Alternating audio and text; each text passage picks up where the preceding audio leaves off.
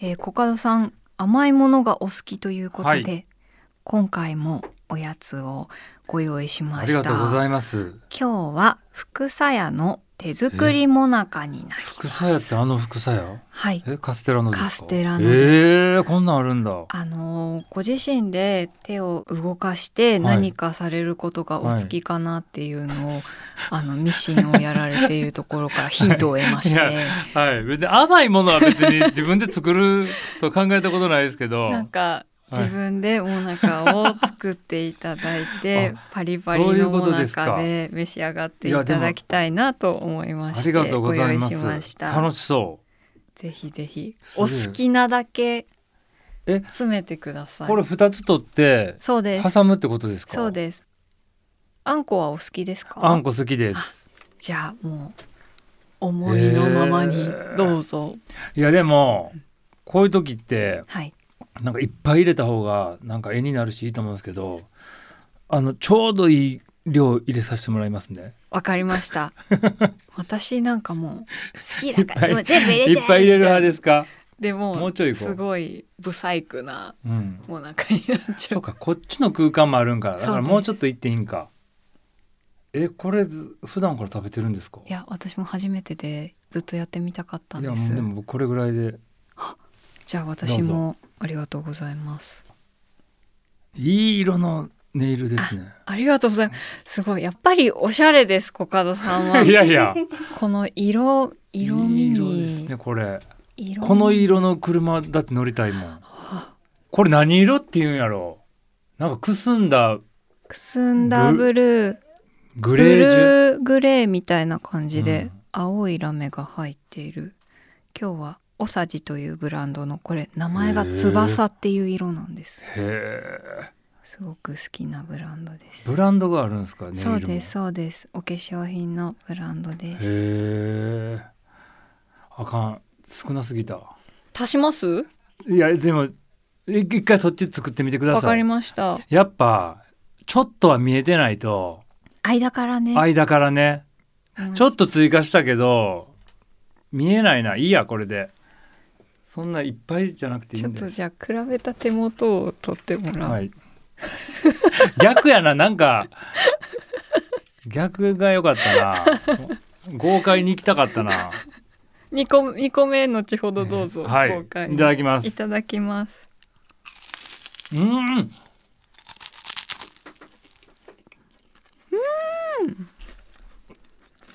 めちゃめちゃ美味しい。もうあんこはみ出まくってます私。いや噛んだことによってでしょ。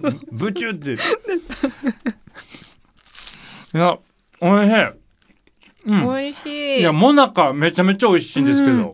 この薄さとかもちょうど。音がすごい良かったですね、うん。へえ。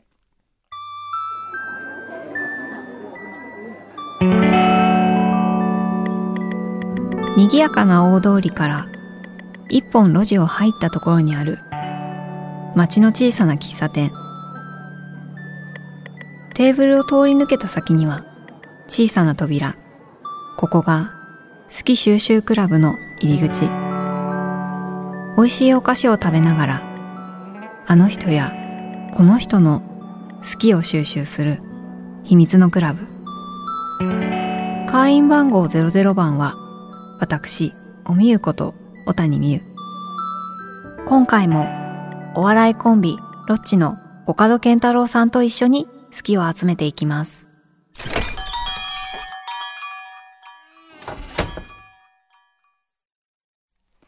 えーおみゆの好き収集クラブでは、えーお聞きの会員の皆さんからも収集しているものを教えてもらっているんですけど、はい。コカドさんははい。集めているものは何かありますでしょうか？集めてるものはもう昔からので言えば古着ですね、うん。はい古着いいがね。えーっとね僕が学生の時、うんうん。高校生とか中学高校の時90年代で、いい時代だ。あの大阪のアメリカ村っはいてところがもう本当にもう古着屋だらけでそうですよね、はいでやっぱその思春期のそうやって洋服とかに興味持った時がもうそのど真ん中だったんでうん。雨村行ってだもうだから洋服の始まりがもう古着だったんですよ。いいですでみんな一回古着から離れて、なうんうんうん。そのブランドのものとか、他の好きなものになっていくんですけど、はい。僕はもうずーっと古着のままで、あ一途。はい、行ってますね。なんか古着の中でも特にこればっかり集めてるとかこれが好きで見つけたら絶対買っちゃうとかありますか、でもアメアメリカ古着が好きです。うんうんうんアメリカ古着が好きであのねそんなねいっぱいはね買わないようにしてるんですよもう、うん昔は買ってたけど今は本当に厳選されたもう絶対はい。手放したくないはい。もの、もうジーンズとかでもう、んもうこれとこれだけあればもういいやとかうんうん。そんな感じになってきましたね。へえ。じゃあジーンズだとなんかでも古着のジーンズとかってすごく奥深そうな世界。奥深そうでしょ？いろいろ、うん。そのリーバイスね WX だとか、はい。そういうのもあのーいろいろね買ってたりしたんですけどうんうんえっとね名古屋にね、はい。あのー仕事に行った時に、は帰りに僕地方行ったら古着屋に寄るんですよ、えー。時間があったら。あ楽しそう、で名古屋の古着屋に寄った時にすごく欲しかったうん。ジーンズが、あの、うんうん。よくレジの下に入ってるのあるじゃないですか。積んであるやつ、はい、のとこにあってそのビッグイーっていう時代のやつの僕の好きな形の。うんうん。それがねえっとデッドストックであったんですよ。僕は別にデッドストックが欲しかったわけじゃないんですよ。それが形とかそれが欲しかったけどデッドストックやったから普通の値段の倍ぐらいしたんですよ。やっぱそうなるんですね、い、へえでそれをめちゃめちゃ迷って買うかどうか。うんうん。仕事終わりにフラッと寄ったとこやし。すごいちなみにおいくらぐらい？それがねいやでもその時で17万やったかな。でもそれが今もう倍以上になってるんですよ、もうね。その時17万でそんなす17万をパッと買えないじゃないですか。その仕事終わりでフラッと寄った名古屋の古着屋で。だからめちゃめちゃ迷ってほんま1時間ぐらいなんか履かしてもらったりいろいろして、へー。それでも決めれなかったんですよ。うんうん。だからあのホテル取ってそっから。え？泊まったんです。で今のこの熱じゃなく一回寝て一回寝て起きた時にまだ欲しかったら買おうと思って。すごい。だって実質17万円以上かかってるじゃないですか。いやそうですよ。一もプラス1万かかってますけど。それでも決めれなかったから。えでどうしたんですか？その時のあのーホテルで一回寝て冷静になろうと思ったけどそのこと考えすぎて全然寝れないんですよ。もう早く買いに行はい、もうってください、目バッキバキになって。でもなんとかなんとか寝て朝方、ほな夢にあのそのジーンズをなんでかわからないですけど暴れる君が買って「コカドさんこれ買いました」みたいな夢を見たんですよ。だから起きた瞬間買いに行きました。えでもいいいいストーリー。だってパッて買うよりもうん、あ。これを買った時の思い出がすごい。思い出プラス夢もあるし。ねでそれを一からだから乗り落として自分で。あで一からその色落ちとかうん。楽しめてるから、もうジーンズはもうそれでもう十分なんですよ。ーあーでも本当にオンリーワンと言いますか、は一生ものうん、ですね。そうですね。ほんで破けたりしたら自分でミシンで縫えばいいしね。えー、すごい。とかそうなっていきました。もうだから他ヴィンテージの T シャツとかもこれがあればいいやとかスニーカーとかも。うん。スニーカーでもねいっぱいあるけど、うん。もう今あんま買ってないですね。もうありすぎて測れへんなと思ってこの一生でこれから。確かに。足は2本しか日本しかないから。確かにそうですよね。私も古着もお洋服もすごい好きで、買っちゃうんですよ。は古着なんて特に。いすごい量あるんじゃないですかじゃちょっともう多分服に埋もれて死ぬんじゃないかと思ってるんですけど 私は、あねえそれ全部置いてるんですか？あの倉庫に預けてます、えー。シーズンごとで入れ替えてるんですけど、うん。やっぱり古着屋さんだともう今ここで出会ったのね。はそ運命はいみたいなうそうなんですよね思っちゃうから、そんなのでも言い訳ですよね。いやでもやっぱりね あの例えば僕1978年生まれで、はいその1978とか書いた T シャツとかがあったら やっぱたねバンドの T シャツでそその年のツアーのやつとかやったら、うんうんうんそれは買っちゃいますね。やっぱりいいですかね。言いわ いい言い訳として、いやでも僕は極力はい。昔の古着とかをあのミシンで直して、うん。さらにさらに使うようにするようになりましたね。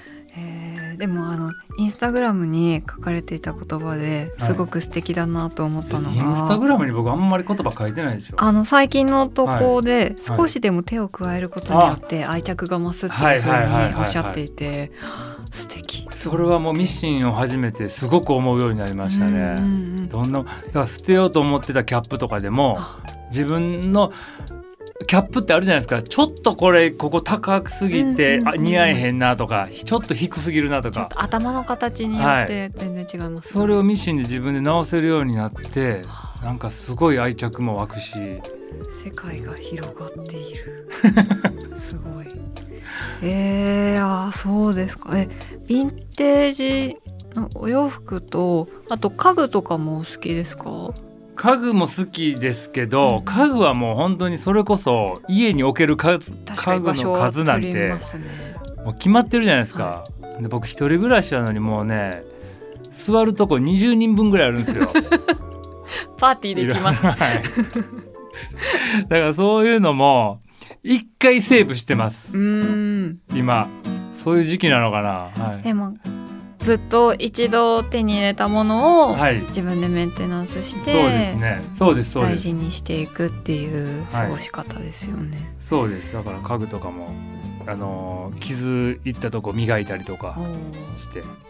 でもなんか古着とかもそうですけどこんだけ長くこの時代までその売り物として存在できるぐらいはい綺麗な状態だったり、いい状態であるっていうのはその都度その都度でその持ち主の人とかうん。お店の人とかがちゃんとしっかりそう,、うん。そういうメンテナンスをされてね大事な気持ちをこう受けてきたものっていうことじゃないですか。なんか私は古着がそういう好きなところはそういうところなんですけどみんなの思いが込められてで自分の手元にうん。やってくるっていうのは、すごいですね。そうだ特に女性とかよく言うのは、あ古着その誰が着たかわからないうんのをうんうん。着るのが抵抗あると。あね。ーそうそうですね。なんかでも私はすごく受け継い誰かの大事なものをうん。受け継いでるっていうようなはい、気持ちになります。なんかそういうふうに思ったのは、うん。私のおばあちゃんがはい。若い頃に着ていたお洋服とかをあ。ずっと大事に取っていてくれてで奇跡的にサイズがバッチリあってへでワンピースとかーも今も着てるんですけどいや素晴らしいですね。なんかそういうだから誰かっていうよりも多分身近なのはそういうお母さんとかおばあちゃんとかうん。そういう家族が自分と同じぐらいの年に年の時に大事にしてたものうん。を受け継ぐっていう、うん。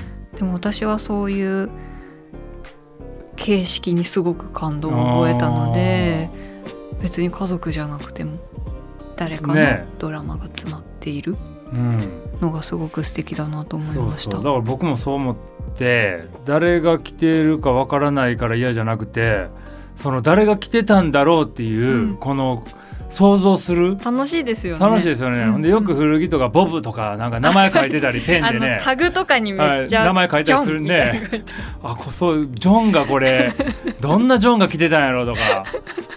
でき思うのも楽しいし、うんうんうんうん。そうなんですよね。なんか日本製のものとかだと、はい、本当にそういう日本人のお名前書いてあったりとかもするしお店の本当に洋装店っていうんですか？本当にブティックみたいな個人店のお洋服とかで住所とか書いてあって Google マップで見ちゃう。ここんなとこにみたいな。えー。楽しいですよね。うん、なんかそういう風にそのものが辿ってきたところを想像するのがすごい好きなので、うん。そういうコカドさんが大事にメンテナンスしたりしているものがうん。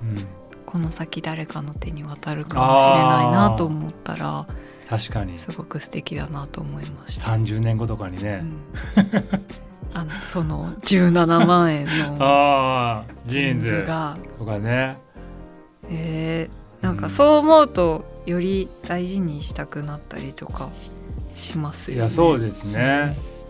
あの一個すごい気になっていて聞いてみたいことがあったんですけど、大人になるとはい、趣味とかうん。好きなものって見つけるのがなんかうんどんどん難しくはいはいはいはい。なって私はい。も今32なんですけど、新しいことをやるのがうん。やっぱり20代うんの時と格段になんかもう腰がめちゃめちゃ重くなるっていうか、はいはいそうですね。経験がある分ねどうせなんか無理なんじゃないかみたいなのが想ね、像して、うん。あんぐらいかなとか思っちゃったりとかもするので、はいはいはい。どんどんなんか新しいことにうん。トライすることうがんすごく億劫になってしまったりとかもするんですけど、はい。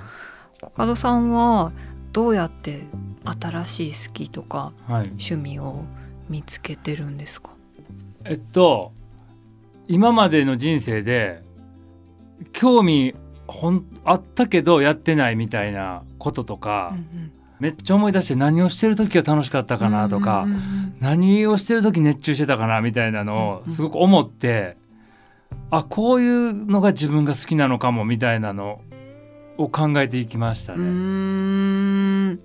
うん。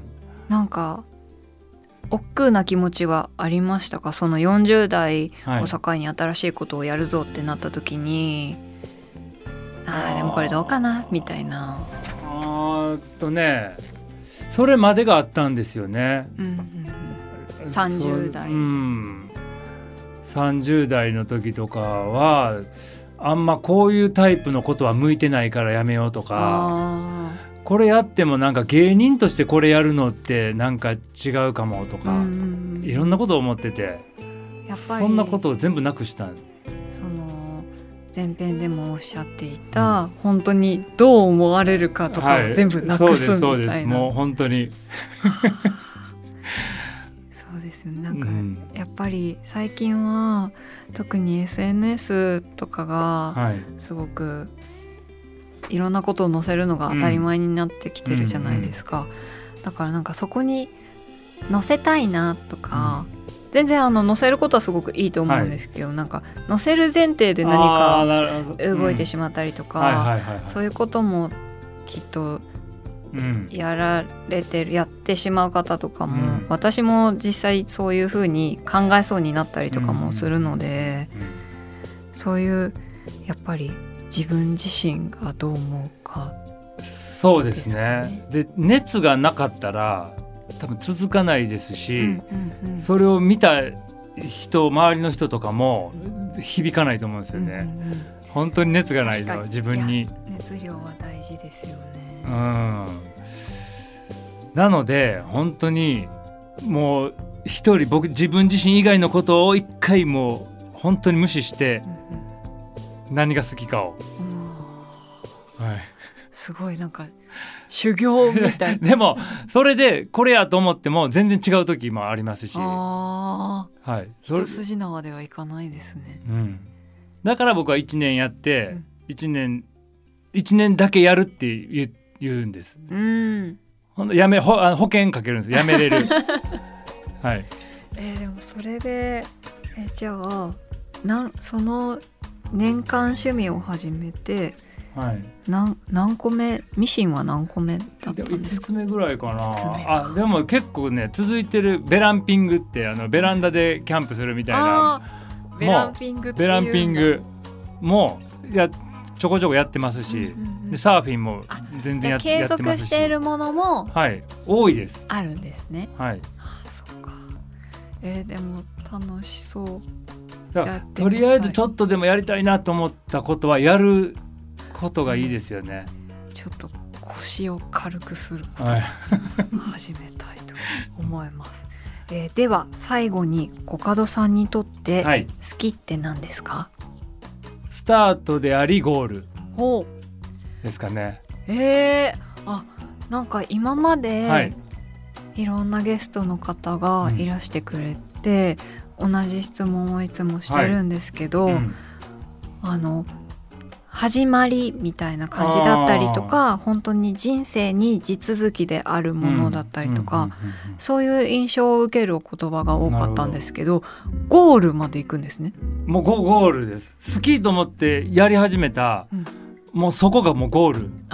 なるほど。もうそこでだからいいんですよ。それ以上何もいらないんですよ。もう好きで始めた瞬間。あそれを味わいたくてもずっとややり続ける。ーうーん。なるほど。そうか。初めて。だから初めてどうなりたいとか本当はないんですよ、もうそれがやりたいだけやから、でもそのやっていること自体が、うん。そういうやるっていう行為自体がうもうん。すごく素晴らしいものっていうことですよね。あそうか。ゴールとはそういう意味だったんですね。なんかね。はい私ゴールを決めることがすごく苦手でなんかゴールを決めるとそこにめがけて逆算していっちゃうのであーはいはいはいはいはい。なんか自由度が低くなる気がして、うんうんとりあえず続けるみたいなそういうことが好きだったんですけどゴールっていうのはそういう意味も含まれるんだなと。そうなんですよね。だから何のためにやってんの？とか。うんうんよく言われたりしますけど、うんうん別に何のためにとかないんですよ。もうもうそこややってることがもうん。うゴールやから、そこに重点を置いて、はい。そこに意味があるっていうことうん。なんですね。はあなるほど。ありがとうございます。すごいなんか今日は本当にこの先40代に向けてのなんかどう過ごそうかなっていうヒントをすごい得た気がしました。こんなになんかあのラジオでボケなかったことないですけど 大丈夫ですかね？でも本当に私はすごいありがたいお話だなと思って。すごい楽しくいやいやお話を聞かせていただきました。コカドさん今日ははい楽しいお話ありがとうございましがとうござい。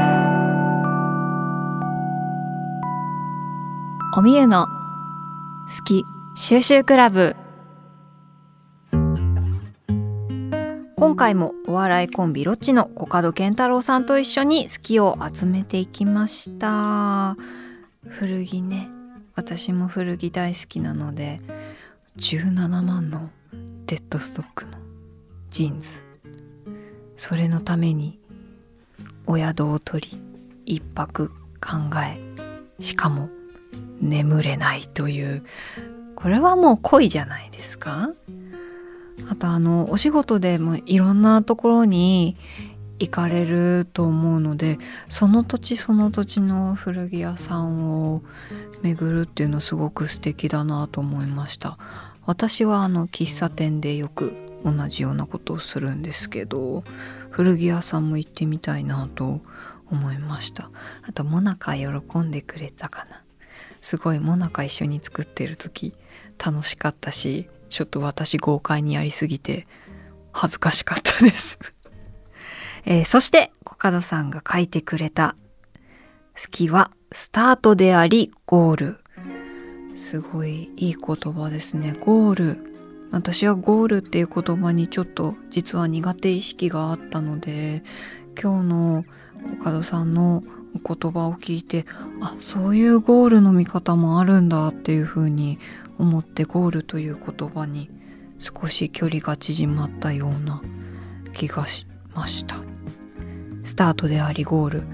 もう本当にそのやってることに意味を見出すのではなくてその一歩を踏み出すっていうことだけでもすごくいいことなんだよっていうのはすごい勇気が出ますね。新しいことに挑戦したいなって思う時とかも。すごくなんか元気が出るお話を聞けて嬉しかったです。ではこのコースターもガラス瓶に入れて保存したいと思います。